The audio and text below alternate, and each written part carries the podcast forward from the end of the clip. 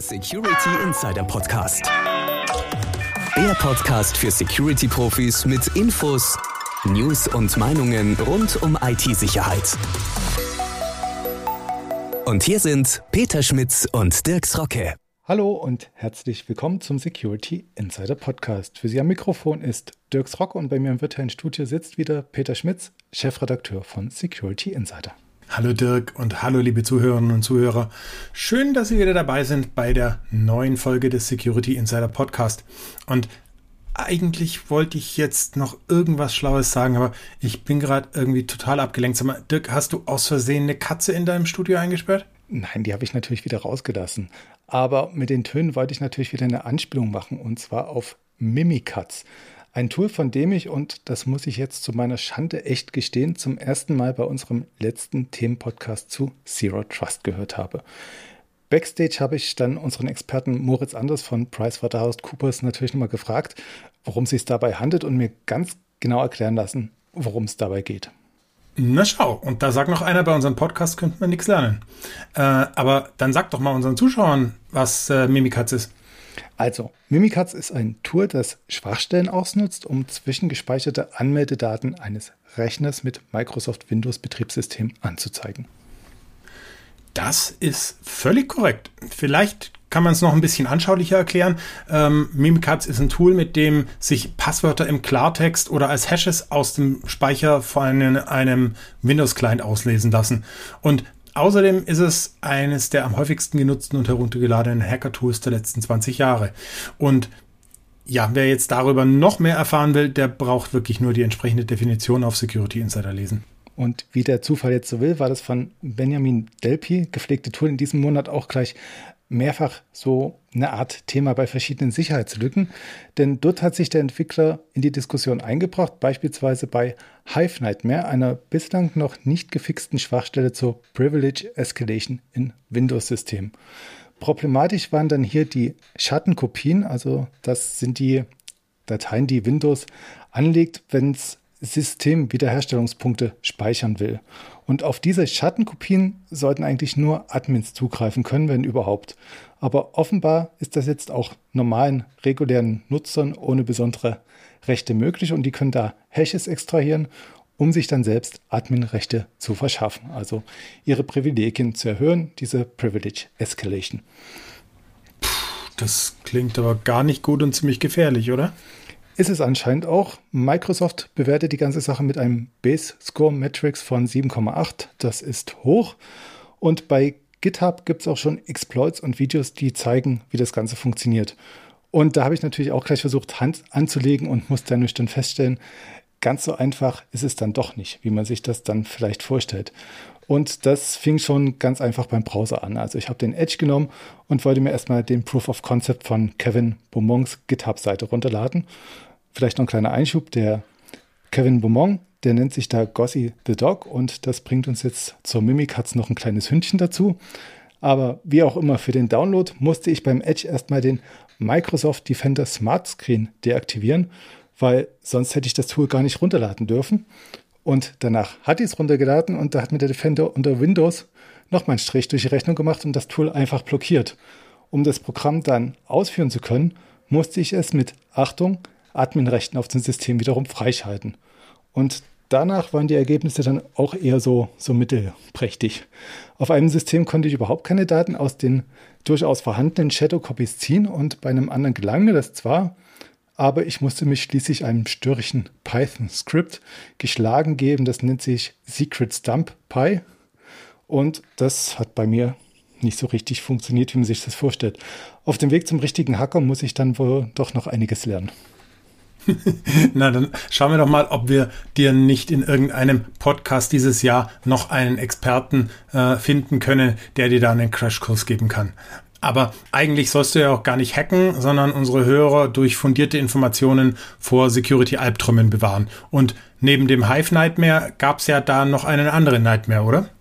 Genau, und das war gewissermaßen ein Albtraum mit Fortsetzung, denn irgendwie blickt dieser Print Nightmare, wie sich die Lücke nennt, schon auf eine zehnjährige Geschichte zurück. Das sagen zumindest Sicherheitsforscher vom Dienstleister Sang vor. Schon bei Stuxnet seien die Schwächen im Windows Printer Spooler ausgenutzt worden Und die Warteschlange von Windows ist auch heute noch irgendwie ein endloser Quell zahlreicher Sicherheitsprobleme. Aktuell schlägt das Thema spätestens seit dem Juni Patch Day größere Wellen. Damals wurde eine Remote Code Execution, die wurde dann ähm, abgelegt als CVE 2021 1675 gefixt. Aktuell plagt sich Microsoft aber nun immer noch mit dem Thema, soll heißen mit einer Windows Print Spooler Elevation of Privilege Vulnerability. Da haben wir schon wieder diese rechte Erhöhung und die ist dann abgelegt als CVE 2021 34481. Und man merkt schon, man plagt sich da mit etlichen Lücken und Zahlen herum und ich habe dann auch echt Mühe gehabt, da halbwegs die Übersicht zu bewahren zwischen den ganzen verschiedenen Sicherheitslücken, die sich da ähneln, ähnlich heißen, ähnliche Sachen machen, aber dann doch wieder unterschiedlich sind. Und damit nicht genug, auf der Sicherheitskonferenz Black Hat USA 2021 soll das Thema am 4. August nochmal weiter ja, vorangetrieben werden. Es sind weitere Enthüllungen zu den Problemen in der Windows-Druckerwarteschlange angekündigt. Und im richtigen Leben wurde der Print Nightmare Medienberichten zufolge auch schon ausgenutzt, etwa bei einer Ransomware-Attacke auf den Landkreis Anhalt-Bitterfeld. Dort haben Cyberkriminelle wohl 120 Rechner gesperrt und verschlüsselt. Ja, das muss ja richtig bitter gewesen sein. Mit Ransomware gibst du übrigens auch gleich das nächste Stichwort. Ähm, hast du eigentlich gewusst, dass die Anzahl der Ransomware-Angriffe tatsächlich nach einer aktuellen Studie von Sophos sogar sinkt? Äh, ist aber leider so, dass die Ransomware dadurch nicht ungefährlicher wird, sondern die Kriminellen gehen nur gezielter vor und erpressen damit bei entsprechenden Zielen höhere Lösegelder. Da kommen dann inzwischen schnell siebenstellige Summen zusammen. Und kassieren mit Ransomware wollte Anfang des Monats auch die Revil-Gruppe und hat dafür wohl einen größeren Angriff auf Nutzer der Lösung Kaseya VSA gefahren. Das ist eine Lösung für Remote Monitoring und Management, die auch von Managed Service Providern eingesetzt wird. Und damit war der Angriff dann potenziell nicht nur für die Managed Service Provider, das müssen so zwischen 50 und 60 gewesen sein, gefährlich, sondern auch für die nachgelagerten Kunden. Und da steht im Raum eine Zahl von ungefähr 1500 KMU. Nichtsdestotrotz, ähm, der Anbieter ja, hat sich bemüht, den Schaden zu begrenzen, seine Systeme, die er in der Cloud selbst fährt, erstmal abgestellt und mittlerweile gibt es wohl auch einen Generalschlüssel. Für den hat Kaseya nach eigenen Angaben nicht bezahlt, bietet betroffenen Kunden aber gemeinsam mit MCSoft eine Entschlüsselungslösung an. Hm, das ist ja großzügig. Ich, ich persönlich bin ja übrigens ein strikter Gegner davon, Lösegeld für Ransomware zu bezahlen. Ähm, zum einen ist die Wahrscheinlichkeit durchaus gegeben, dass die Entschlüsselung gar nicht funktioniert. Ähm, man sollte sich also zumindest vorher von den Erpressern zeigen lassen, dass sie einzelne Daten auch wiederherstellen können. Im besten Fall übrigens dann Daten, die nicht personenbezogen sind. Aber da kommen wir gleich, glaube ich, noch drauf. Ähm, und der zweite Grund, warum ich gegen das Zahlen von Lösegeld bin, ist, dass man sich dadurch verwundbarer macht. Es dürfte ziemlich klar sein, dass die Kriminellen Buch darüber führen, wer ihrer Erpressung nachgibt und bezahlt. Und diese Information selber lässt sich auf jeden Fall auch zu Geld machen, ähm, sodass dann eben andere Cyberkriminelle gezielt Unternehmen angreifen können, die zuvor schon mal Lösegeld für Ransomware bezahlt haben. Aber sag mal, wusstest du eigentlich, dass die durch den Hack betroffenen Unternehmen unter Umständen sogar Ärger mit der Datenschutzaufsichtsbehörden bekommen können? So ganz direkt gewusst habe ich es nicht, aber es wundert mich eigentlich auch kein bisschen und man konnte es ja fast schon ahnen. Mhm, definitiv. Und äh, weißt du, bei der Vorbereitung auf den Podcast habe ich mich daran erinnert, dass wir das Thema schon vor einiger Zeit in einem anderen äh, Podcast mal hatten und du es damals wirklich nicht glauben wolltest, dass man bei einem Ransomware-Fall wirklich auch noch Ärger mit den Aufsichtsbehörden bekommen kann. Und damals war das alles noch recht schwammig, weil noch nicht konkretisiert in irgendeiner Form. Und inzwischen hat der Europäische Datenschutzausschuss, der äh, EDSA, sich dazu immerhin mal mit einigen konkreteren Hinweisen geäußert. Erstmal muss man jetzt verstehen, warum der Datenschutz bei einer Ransomware-Attacke ein Problem werden kann. Und Grund dafür ist der berühmte Artikel 32 der DSGVO, die fordert nach dem berühmten Stand der Technik, dass Unternehmen nicht nur die Sicherheit der personenbezogenen Daten gewährleisten müssen, sondern auch die Verfügbarkeit, also die Möglichkeit für den Betroffenen auf die Daten zuzugreifen. Und da sind wir jetzt schon beim ersten großen Problem, denn durch die Verschlüsselung von Daten durch Ransomware ist natürlich die Verfügbarkeit nicht mehr gewährleistet, wenn man die Daten nicht zeitnah aus einem Backup oder von irgendwelchen Ausdrucken wiederherstellen kann. Und auch was die Sicherheit und die Vertraulichkeit der personenbezogenen Daten angeht, könnte es eben Probleme geben, denn die Cyberkriminellen gehen ja immer öfter dazu über, die ausgespähten Daten erstmal zu stehlen, bevor sie beim Opfer verschlüsselt werden. Und dann wird auch noch Lösegeld für die gestohlenen Daten verlangt, die die Angreifer ansonsten verkaufen oder veröffentlichen wollen. Und der Europäische Datenschutzausschuss, der hat jetzt, wie gesagt, endlich ein paar Beispiele gegeben, wann Unternehmen einen Ransomware-Fall melden müssen und wann nicht. Der unter dem Gesichtspunkt günstigste Fall ist, wenn zwar eine Ransomware-Attacke äh, stattgefunden hat, es aber funktionierende Backups gibt und es keine Gefahr des Datendiebstahls gibt. Beispielsweise, weil die Daten verschlüsselt waren. Dann muss man den Vorfall wirklich nur intern dokumentieren, aber weder der Aufsichtsbehörde noch den Betroffenen melden. Aber allein schon im Fall, dass bei einem Ransomware-Befall kein ausreichendes oder funktionierendes Backup vorliegt. Und sind wir mal ehrlich, ähm, wir kennen alle Fälle, wo es irgendeinen Desaster gab und man versucht hat, das Backup wiederherzustellen und dann ging nichts mehr. Und in so einem Fall kann es dann eben wirklich erforderlich werden, dass das betroffene Unternehmen der Aufsichtsbehörde Meldung machen muss, wenn die Verfügbarkeit der Daten in irgendeiner Form eingeschränkt ist. Also wenn es zum Beispiel zu Verzögerungen bei Bestellungen kommt oder wenn Personen nicht auf ihre Vertragsdaten zugreifen können oder ähnliches. Und spätestens dann, wenn es um besonders schützenswerte Daten geht, also zum Beispiel Gesundheitsdaten, wenn beispielsweise eine Arztpraxis betroffen ist, dann kommt man um eine Meldung an die Aufsichtsbehörde und auch an jeden einzelnen Betroffenen nicht mehr herum. Aber ja, um mal auf den Kaseya-Fall zurückzukommen, da finde ich es ja eigentlich ganz positiv, dass der Anbieter wohl recht offen mit dem Thema umgeht, äh, sich um Lösungen kümmert und sich dabei wohl auch bestens an den Ratschlägen zur Krisenkommunikation orientiert, die wir ja auch schon in einem einen oder anderen Fachartikel vorgestellt haben. Mhm, wobei ich da ein bisschen relativieren will. Also seine Krisenkommunikation, die ist auf den ersten Blick echt hervorragend. Aber das lässt mich auch schon fast wieder ein bisschen skeptisch werden. Also klar, man versorgte Kunden regelmäßig mit Informationen, darunter auch Videomeldungen aus der Chefetage, die man dann bei YouTube abrufen konnte oder konkreten Hilfestellen. Also gerade das Decryption-Tool, was ich da erwähnt habe, ist meiner Meinung nach besonders hilfreich. Doch die geradezu offensive Offenheit, mit der das Thema da betrachtet wurde, machte auf mich jetzt persönlich einen eher taktischen Eindruck. In einem Interview meinte der CEO Fred Bocala, man wolle nichts verheimlichen, hat dann aber auch schon gleich wieder so ein bisschen relativiert, dass man halt doch nicht alles sagen könne, weil man den Cyberschurken keine Munition liefern möchte. Und auch an anderer Stelle war die Krisenkommunikation dann mir persönlich ein bisschen zu glatt gebügelt. Beispiel. In seiner Videomeldung versuchte Bocala mehrfach den Spagat, so habe ich das zumindest für mich wahrgenommen. Zum einen hat er da relativiert, dass ja nur wenige Kunden betroffen sein. Aber auf der anderen Seite hat er auch versucht, eine ernsthafte Anteilnahme ja, vorzuspiegeln. Also zu sagen, die, die betroffen sind, für die war es natürlich schlimm. Also man hat da äh, so, so, so ein gewisses, ja, so einen gewissen Konflikt gemerkt. Auf der einen Seite relativieren, auf der anderen Seite trotzdem noch die Kunden ernst nehmen. Und ich weiß nicht, inwieweit er das ernst gemeint hat oder bloß halt aus taktischen Gesichtspunkten, ja, gesagt. Und außerdem empörte sich in, seinem, in seiner Videoreaktion über einen unerhörten Angriff Zugleich sagt er aber auch, dass Sicherheitsvorfälle dieser Art unausweichlich sind und es hätten in der Vergangenheit auch schon Angriffe auf Microsoft, Juniper Networks oder SolarWinds gezeigt. Und er schließt dann damit, dass man sich aktuell jedoch gut vorbereitet hätte, zügig reagiert und somit die Auswirkungen des Ganzen auch noch in Grenzen gehalten. Ob das nun so wirklich eins zu eins stimmt, das kann man jetzt hinterfragen, denn die Lücken, die ausgenutzt wurden, um Kaseya bzw. die Lösung von denen anzugreifen, die waren vorher schon bekannt. Das sagt zumindest das Dutch Institute for Vulnerability Disclosure. Und wir haben dann nochmal per Mail nachgefragt, ob das wirklich so ist. Und da hat uns der Viktor Gevers bestätigt, dass man Kaseya per Videocall am 6. April bereits kontaktiert hätte.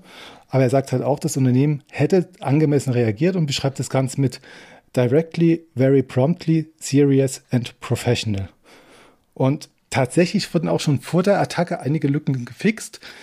Und jetzt fragt man, warum wurden die trotzdem noch angegriffen? Weil bei dem letzten Sprint um die letzten Patches haben wir dann doch die Angreifer gewonnen.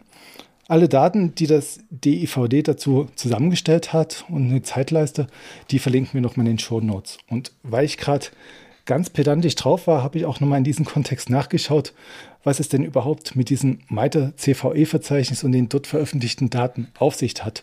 Also da gibt es ja dieses Date Record Created. Und was bedeutet denn das überhaupt?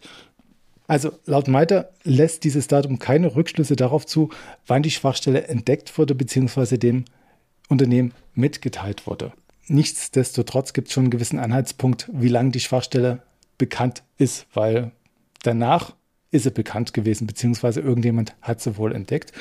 Und um jetzt nochmal ganz zurückzugehen auf den Print Nightmare, da habe ich nochmal nachgeschaut, seit wann es die 1675 gibt, die mit dem Juni-Update gefixt wurde. Und da verweist das Datum auf einen Zeitpunkt im Jahr 2020. Okay. Ähm, ich muss jetzt mal feststellen, also das ganze Thema, das scheint dich ja schon irgendwo ein bisschen berührt zu haben, dass du dich da so, so reinkniest und so, ähm, so nachgräbst. Ähm, aber weißt du, was mich an diesem Fall auch echt aggro macht? Dass es wirklich viele Subjekte gibt, die auch noch mit der Angst vor dem Kaseya-Angriff Kasse machen. Es gibt inzwischen zahlreiche Fälle, in denen andere Cyberkriminelle Phishing-Kampagnen gestartet haben, die vermeintlich Updates für Kaseya VSA vermelden und zur Installation auffordern. Ja, und wer das dann tut, der fängt sich im besten Fall die nächste Ransomware ein und im schlimmsten Fall ein anderes trojanisches Pferd, das das eigene Netzwerk den Angreifern auf dem Silbertablett serviert. Das macht mich aggro. Aber gut, wir hatten jetzt Ransomware, Kommunikation und den Wettlauf mit den Zero-Day-Lücken. War es das dann jetzt mit dem Kaseya Breach? Nee, ein Aspekt hätte ich noch. Also man sieht, dieser Kaseya Breach, der hat sehr viele Ebenen, die sehr interessant sind. Und das, der Aspekt, den ich jetzt vielleicht noch nennen würde, ist das Thema Supply Chain. Also das sind die Angriffe auf Fertigungs- und Bereitstellungsprozesse. Und bei Kaseya war es jetzt der Umweg über die MSPs und eine Lösung, die dann halt an weitere Kunden vermietet bzw. von denen weiter genutzt wurde. Aber es gibt dann noch viele andere Möglichkeiten. Und einen Fachartikel Zweiteiler haben wir dazu im Juli ja auch gebracht. Und zwar von Autor Asaf Karas von Vidu, Voodoo. Wie auch immer, der skizziert darin die Gefahren, Akteure und Eintrittsvektoren von Supply Chain Angriffen. Um jetzt nur ein Beispiel zu nennen, das könnten ganz einfach auch Softwarekomponenten sein, die jetzt nicht vollkommen transparent sind, die man in eigene Werkzeuge einbaut. Und für eine gewisse ja, Schwierigkeit bei der ganzen Sache stehen dann auch Forks, also dass man nicht weiß, welche Version hat man und weitere Abhängigkeiten innerhalb dieser Softwarekomponenten. Also wenn die wiederum ihre Funktionalität aus weiteren Bibliotheken beziehen, wo man dann auch nicht weiß, wie sicher die sind. Die weiße Fahne hissen muss man jetzt deswegen trotzdem nicht, denn Asaf Karas beschreibt auch zehn Best Practices, mit denen man sich gegen diese Supply Chain Angriffe wappnen und diese auch abwehren kann. Das beginnt schon beim naheliegenden Punkt 1, Überprüfungsprozesse innerhalb der Lieferkette einzuführen. Und das geht dann bis zum, aber das lesen alle, die es interessiert, am besten selbst nach.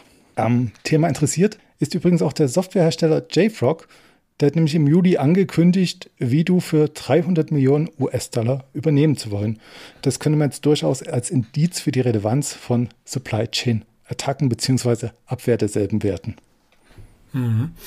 Definitiv. Also ich glaube, dass das ein Thema ist, mit dem wir noch lange zu tun haben werden. Äh, weißt du übrigens, dass Angriffe auf die Lieferketten auch wahrscheinlich ein ziemlich probates Mittel wären, um staatliche Überwachungslösungen auf Endgeräte zu bringen? Du meinst jetzt solche Geschichten wie Pegasus? Ganz genau. Ich finde es ja wirklich scary, dass es auch bei iOS inzwischen Zero-Click-Schwachstellen gibt, mit denen ein Angreifer ohne Zutun des Opfers ein iPhone kompromittieren kann. Unser Autor Thomas Joos hat ja in einem Artikel zu Pegasus gezeigt, wie man mit dem Mobile Verification Toolkit überprüfen kann, ob ein Smartphone, also iPhone oder Android, infiziert wurde. Aber vermutlich wird nicht jeder Zuhörer die Zeit und die Kenntnis haben, um das nachzuvollziehen. Also durchlesen kann man sich auf jeden Fall. Aber eine Sache, die man auf jeden Fall machen kann, ist sicherzustellen, dass man zum Beispiel immer die neueste iOS-Version installiert hat. Leider ist das Apple-System da immer ein bisschen träge, selbst darauf hinzuweisen, dass es ein Update gibt. Und dafür habe ich einen kleinen Tipp. Und zwar gibt es für iOS und Android ein wirklich lohnenswertes Security-Tool, das iVerify heißt. Das Programm kostet im Apple App Store unter 4 Euro und weist nicht nur deutlich darauf hin, wenn es ein neues Betriebssystem-Update gibt, und zwar lange bevor Apple selbst den Hinweis gibt. Ähm, es kann auch das Handy auf Anzeichen für eine Kompromittierung scannen, zum Beispiel auch für Pegasus. Klar gibt es auch Möglichkeiten für Malware, sich vor solchen Scans zu verstecken, aber jedes bisschen mehr Sicherheit hilft, wenn man befürchtet, Ziel von so einer Spionagesoftware zu sein iVerify ist übrigens eigentlich ein ausgewachsenes MDM-Tool. Das heißt, Unternehmen können das Tool auch für alle ihre Smartphones nutzen. Und um das jetzt auch ganz klar zu sagen, das hier ist keine bezahlte Werbung. Ich bekomme vom Hersteller nichts dafür. Ich bin wirklich nur persönlich sehr überzeugt von dem Tool.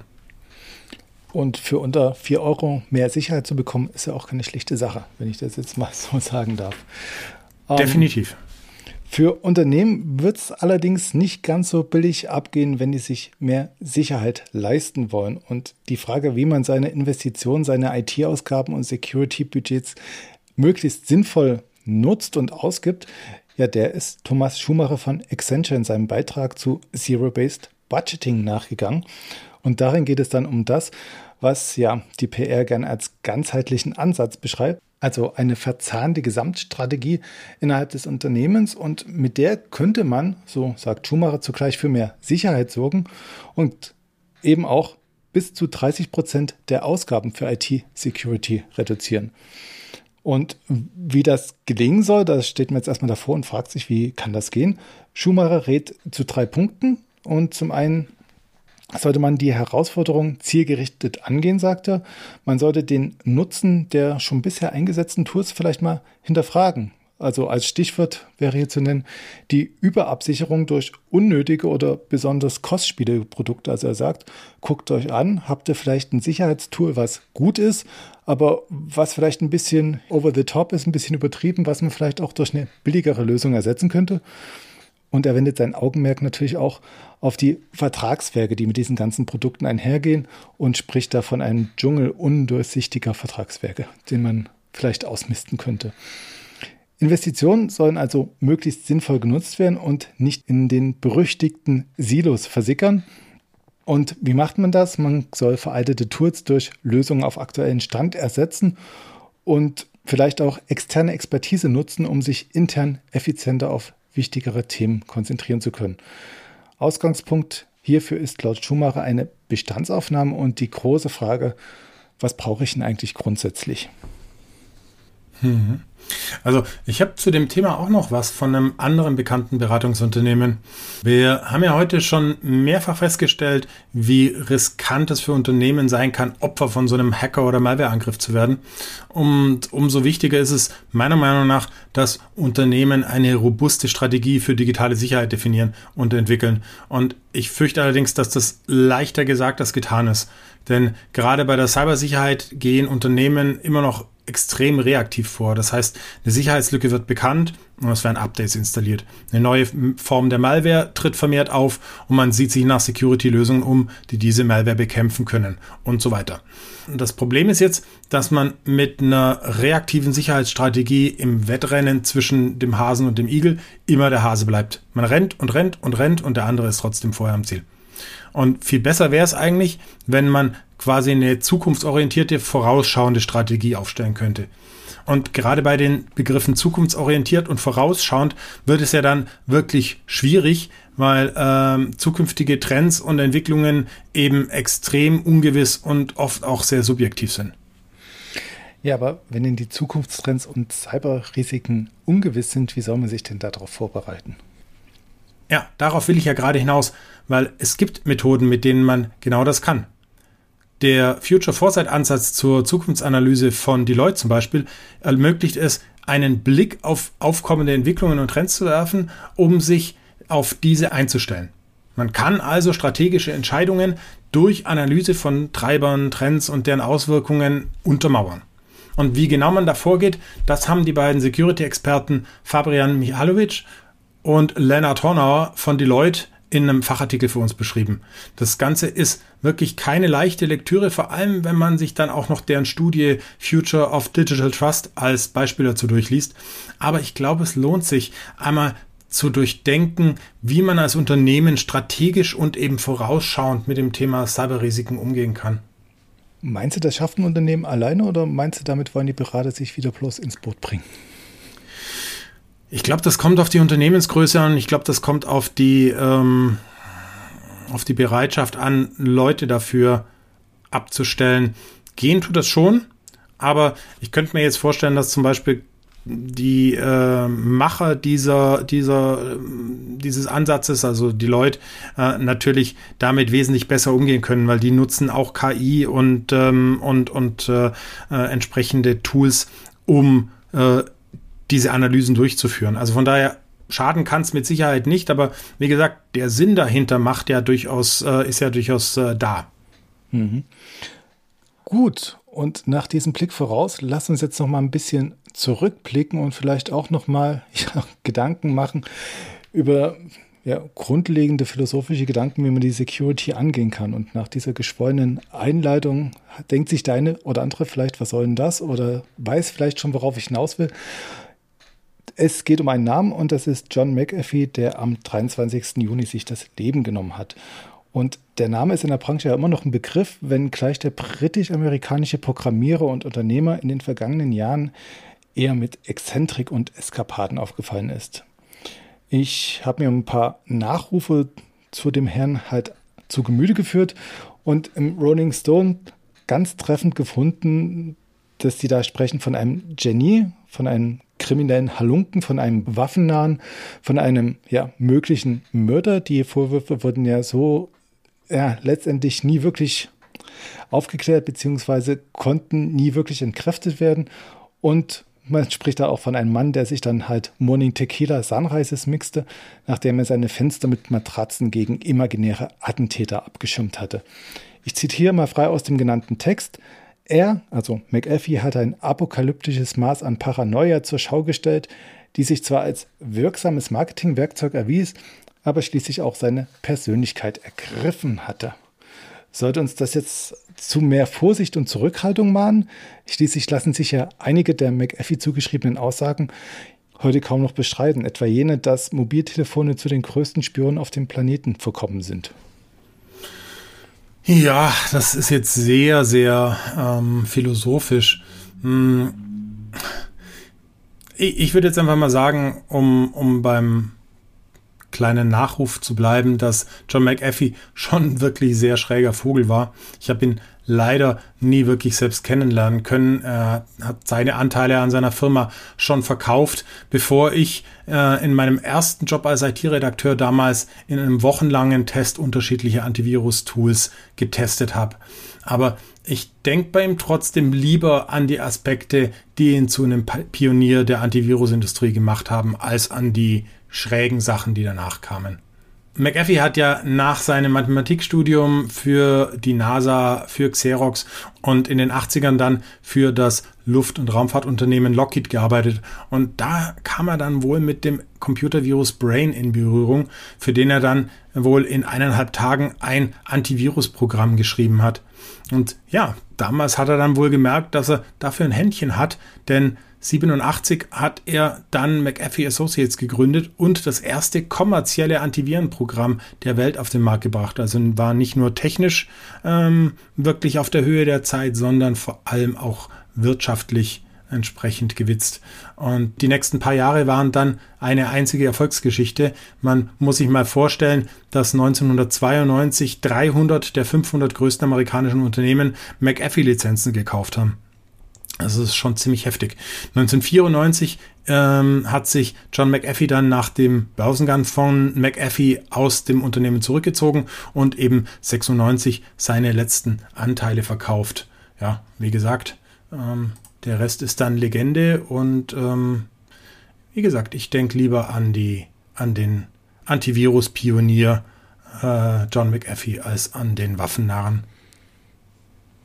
Wobei eine gewisse Entwicklung ist ja schon absehbar. Also nach dem reaktiven Antivirusprogramm zum proaktiven Paranoiker, das ist doch genau das, was wir uns wünschen. ja, ich, ich finde, man muss immer aufpassen. Im, im, wenn man in, in, der IT-Security in irgendeiner Form arbeitet, muss man schon aufpassen, dass man nicht zum Paranoiker wird. Also ähm, es ist immer wenn man alles, wenn man alles für möglich hält und äh, sich selbst äh, als Ziel sieht von allem, was äh, möglicherweise auf dieser Welt passieren könnte, ich glaube, dann ähm, wirft man jede Form der Technik von sich weg und ähm, lebt nur noch in einem Faradayschen Käfig. Also lieber, ja, gesittet bleiben, Steuern zahlen und nicht überreagieren. wachsam bleiben, trotz alledem, wachsam. Okay.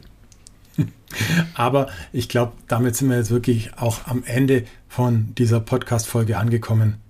Ich hoffe, Sie hatten Spaß beim Zuhören. Ich hoffe, Dirk, du hattest Spaß und vor allem deiner Katze geht es wieder gut. Und ja, wenn Ihnen der Podcast gefallen hat, dann empfehlen Sie uns gerne weiter. Wir freuen uns über jeden neuen Zuhörer. Und ja, hoffentlich haben wir Sie auch beim ein oder anderen Thema wieder dazu inspirieren können, mal in die zugehörigen Fachartikel reinzuschmökern. Die finden Sie wie immer im Episodenartikel auf Security Insider verlinkt. Wenn Sie Ihren Urlaub noch vor sich haben, dann wünsche ich Ihnen schon jetzt gute Erholung und eine tolle Zeit und allen anderen wünsche ich entspannte Arbeitswochen und noch tolle Sommerabende. Ja, und damit Sie alle den nächsten Urlaub dann auch wirklich sicher erleben können, empfehle ich schon jetzt unseren nächsten Podcast in zwei Wochen nicht zu verpassen. Da geht es nämlich genau um dieses Thema, um IT-Sicherheit in und um den Urlaub herum. Ja, und bis dahin bleiben Sie sicher, bleiben Sie gesund und bis zum nächsten Mal. Tschüss. Das war der Security Insider Podcast. Der Podcast für Security-Profis mit Infos, News und Meinungen rund um IT-Sicherheit.